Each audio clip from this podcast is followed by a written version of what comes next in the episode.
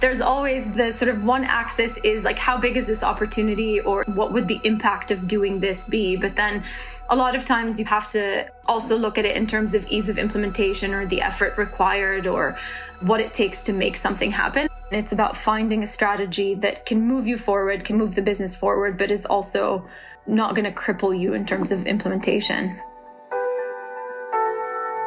Why do some companies succeed in driving growth while others fail? How do some individuals advance in their careers to lead teams that change industries?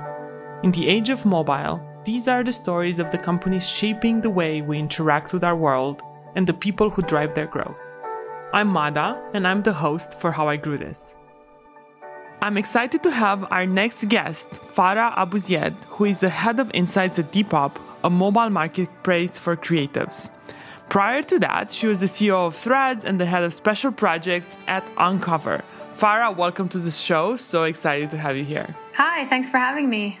Really exciting. I, I can't wait to hear about your journey, the things you're working on right now. But let's start with your, your background and where you got started.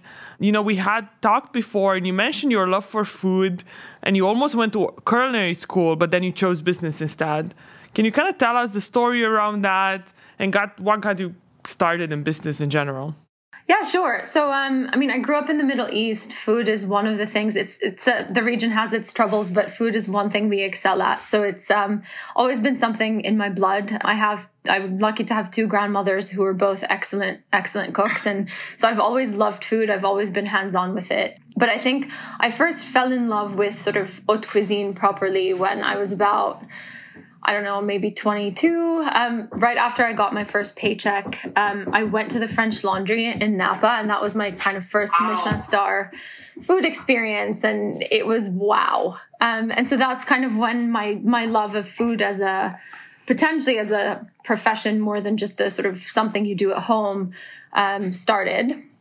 Um, and so I started buying cookbooks and trying to replicate some of the stuff that I tried in restaurants, and that's where my um, sort of almost almost nerdy love of food came, like the chemistry of it and how you know the alchemy of how you, you put ingredients together and like with time and love and energy they turn into something completely different. That's when that started.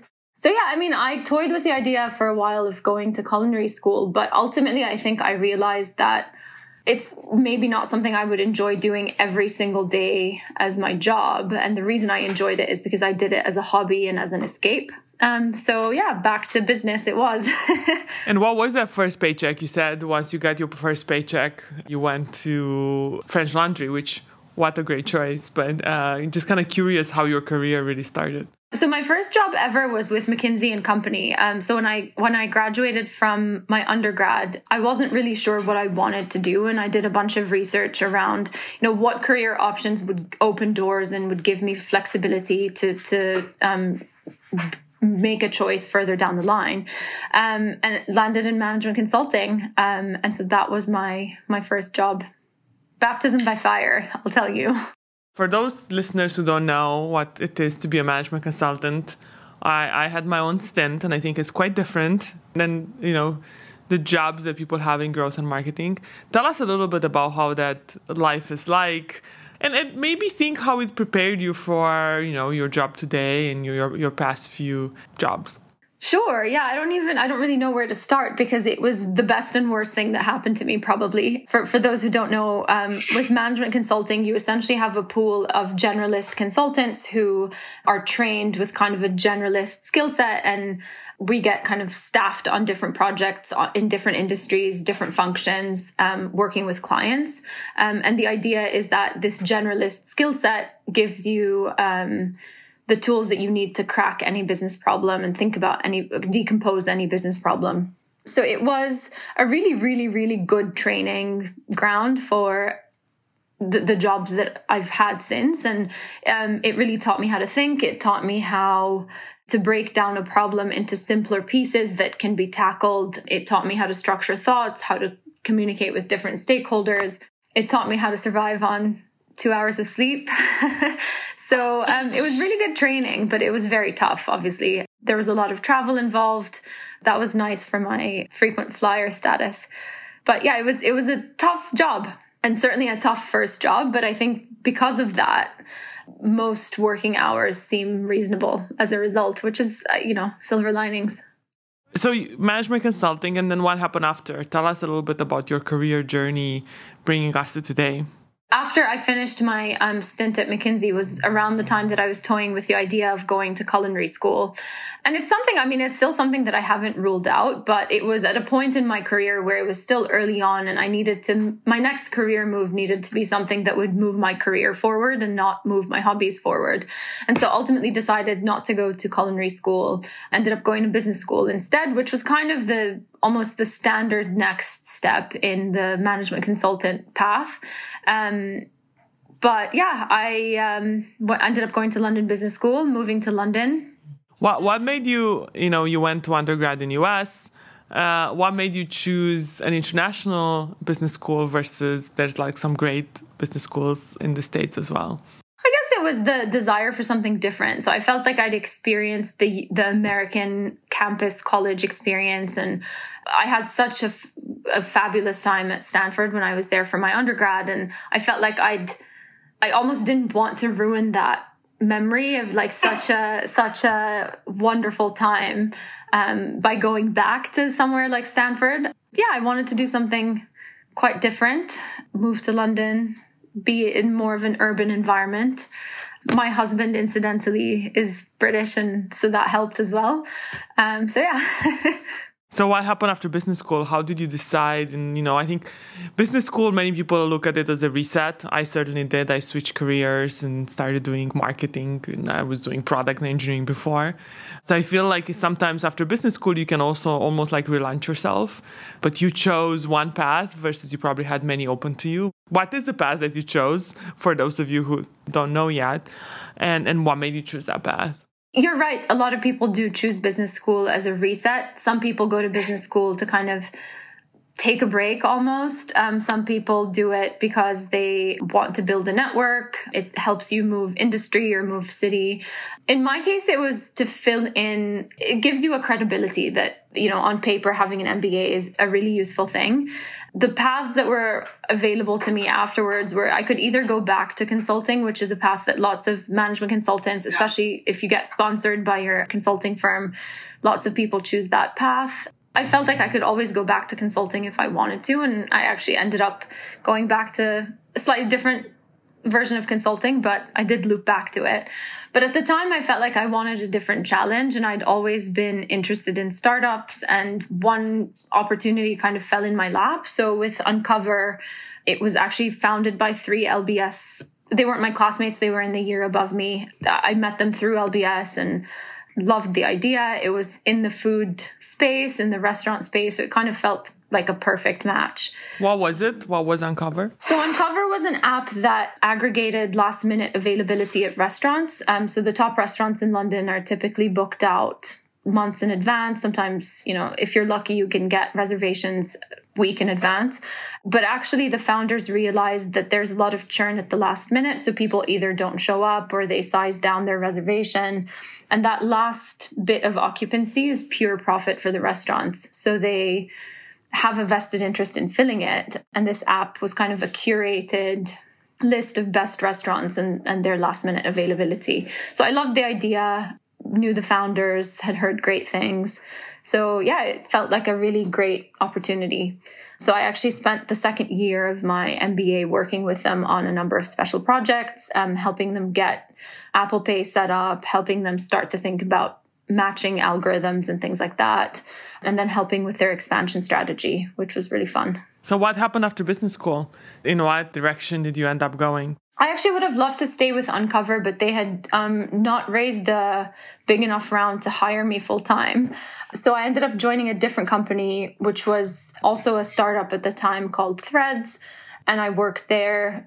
Officially, I was looking after operations, but I think unofficially it was everything really because it was quite a you know anything that needed to be done um, helping the founder with with that stuff. It was quite early stage at the time. I mean threads is still around and doing really well but at the time it was about 30 people. So it was in a very different stage of its journey. So uh, after threads you went back to consulting for a little bit and then Depop? Almost by accident went back to consulting, yes, because I, I took a few months off and then wasn't sure what I wanted to do. So I took on a short term contract, which actually turned into probably one of my longer jobs.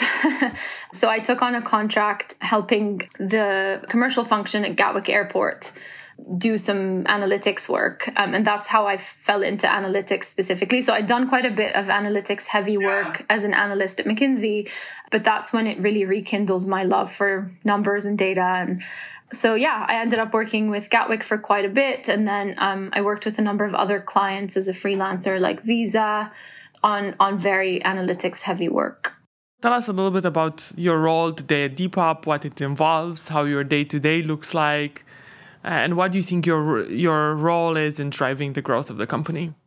Sure. So um, officially, I'm head of insights at Depop. Um, I run the team of analysts who support the business with all of the sort of data and analytics needs. Essentially, what that means is helping different business stakeholders make decisions based on data, based on numbers. So the analysts on my team are all embedded within different teams within the company. Some of them support product teams, some of them support commercial teams, and we crunch the numbers that help business the business make decisions. That's awesome. You've done a lot of like varied and interesting. You've had a lot of different experiences. Tell us about maybe some of your favorite interesting projects that you've worked on that help drive uh, growth either for a company that you work for or for a client. Um, I think sometimes people learn the most from stories and examples. And I'm looking for one that maybe was super successful. And then if you have one that maybe wasn't as successful, so we sometimes learn as much from our mistakes as well. Sure. I'll start with a success story. So I did a big piece of work, as I said, with Visa. I'm not going to talk about the success story with Depop at this stage because we're kind of like in the middle. I'm I'm quite new at Depop, but I'll talk about an example at Visa where I joined at a time where they were forming a new division of the company. So um, Visa historically has worked with banks. So on the issuing side and the acquiring side, the relationships have been quite institutional. And quite recently, they've also started working with merchants more closely. Um, and so I joined the team that was starting to, to look after merchants directly. Um, and it was a very new way of, of working. And that meant new challenges in terms of how they access data. And like, you know, it goes from in every market, there's a handful of banks to millions and millions of merchants. And so it was a, a very different um, way of looking at the data. And so it was essentially a blank slate where I was given access to all this data and said, they said, go. And so it, for me, that's when I really realized the power of when you're telling a story that's based on numbers, people listen. So essentially, I dug into the data and made it very visual in, in lots of different ways. And it, it helped tell the story of actually, you know, this is the lay of the land, which maybe was uh, slightly counterintuitive. But yeah, I love that project because it was, I'm struggling to tell this story without giving away confidential information, but it, it was just so interesting to, to have access to if you think about Visa, I mean, billions yeah. of transactions go through their systems every day and like being able to plot out things like people's behavior which is extremely predictable and like you know you can see which um, you can see coffee merchants spiking in the morning and you can see the tube in london spiking at certain hours of the day and you can you can kind of plot out the journey of like an average londoner for example but then you can also look at like pockets of where people spend money. And so it was really just such a fun to, fun data set to have access to and, and play around with.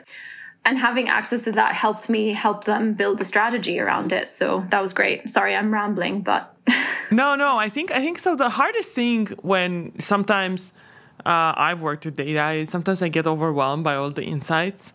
So I'm kind of curious. Though I don't want you to give out things that you can't, but you had this amazing pool of data how did you think about the strategy and how to prioritize and how did you make sure that like your you actually had insights that turned into projects and actual action items for the company too because sometimes you see all these insights and sometimes it's really hard to think what's the next step.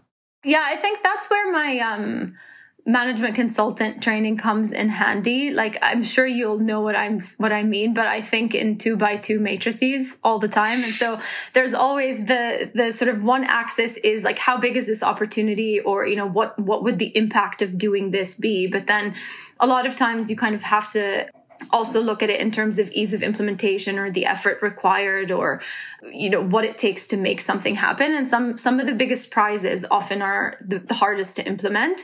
And the, the key is to identify opportunities that have you know they're they're relatively high impact but also maybe medium to low ease of implementation. And those tend to be again to use consultant jargon the low hanging fruit. So yeah i think the key for me that i've learned is never to assess anything based on one dimension or one set of criteria. It has to be a, a sort of almost an index of lots of different things to, to consider because you know yeah some of the biggest prizes are the hardest to implement um, and it's about finding a strategy that can move you forward can move, move the business forward but is also not going to cripple you in terms of implementation no, I think that's great. That's great advice. Uh, thank you for sharing that. And you mentioned you also had a story that maybe wasn't as successful and, and, and maybe your learnings from that. Having worked in the world of startups, what I've realized is so much of it is around like your competence and your ability as an individual is one thing, but so much of it is about interpersonal relationships and, and chemistry. And I think a lot of times when you work in a startup, it, that's even more important than whether you can do a job or not. And so, some of the stories where maybe it's been harder to get things done are, are areas where working in a startup where it's potentially very founder driven or they have a vision that doesn't agree with yours and moving forward sometimes can be quite difficult. And ultimately that's why you know sometimes relationship it's it's like being in a marriage you know when when it's yeah. such a close um, relationship. Reflecting back on kind of moments where maybe I didn't get as much done or yeah it's it's about navigating that those interpersonal relationships as much as it is about navigating the work we probably have a lot of listeners who are thinking of joining startups. Any advice on how to suss that out earlier in the interview process or any tips for how to like test it out before you, you know, maybe leave a very secure job to join a company where you might not be the right fit? To be honest, I think it's about meeting as many people as possible throughout the interview process. I know that can sound daunting. For Depop, I think I had like seven or eight interviews before I was hired. And at the time, it felt like it was really cumbersome and it was a lot. But actually, um, it meant that I knew a lot of people and a lot of the stakeholders that I now interact with on a day to day basis before I joined. And there weren't any red flags. And so that's great. It's harder when it's a smaller company and there aren't that many people to meet but I would say this is a cliche, and I'm, I'm sure you hear it all the time. But it's all about the people, and and that's you know that's something that I learned actually quite early on at McKinsey, where one of the partners I worked with told me never to choose projects based on the content to choose them based on the team because that's where like that's where your learning comes and that's what makes or breaks you. If you have great managers and great teammates then you succeed as a consultant typically. And if you don't then i learned that actually it could make your life quite miserable. And I mean, if you're working 20 hours a day, then you definitely want to be working with people you, you like. It sounds like it's obvious, but I actually think so many people make the decision based on how cool a startup is or how much funding they got, and not always on the people. So I think. I mean, don't get me wrong, it, it has to be a cool business as well. And like, you have to like what you do. We spend more time at work than anything else, really. So it has to be something you love. But I think it can't just be something that you think is cool and interesting, but the people you work with aren't great because at the end of the day it has to be it has to be a balance of both. And if i had to choose one or over the other i would choose great people i think. So you've also had a very varied type of jobs right? So you've you've been a consulting for done consulting for a big company. You've done consulting kind of on your own. And you have worked for actual startups and you've worked for larger startups. Like what's your favorite uh, lifestyle and why? And and when people choose that I've, I've heard people in bigger companies thinking they want to go and consult on their own. I've heard the opposite. What should they consider when they think about the difference between these different lifestyles? To be honest i don't know that there's a, an answer for that. I think for me it depends on sort of the life stage that you're at and like what stage of your career you're in.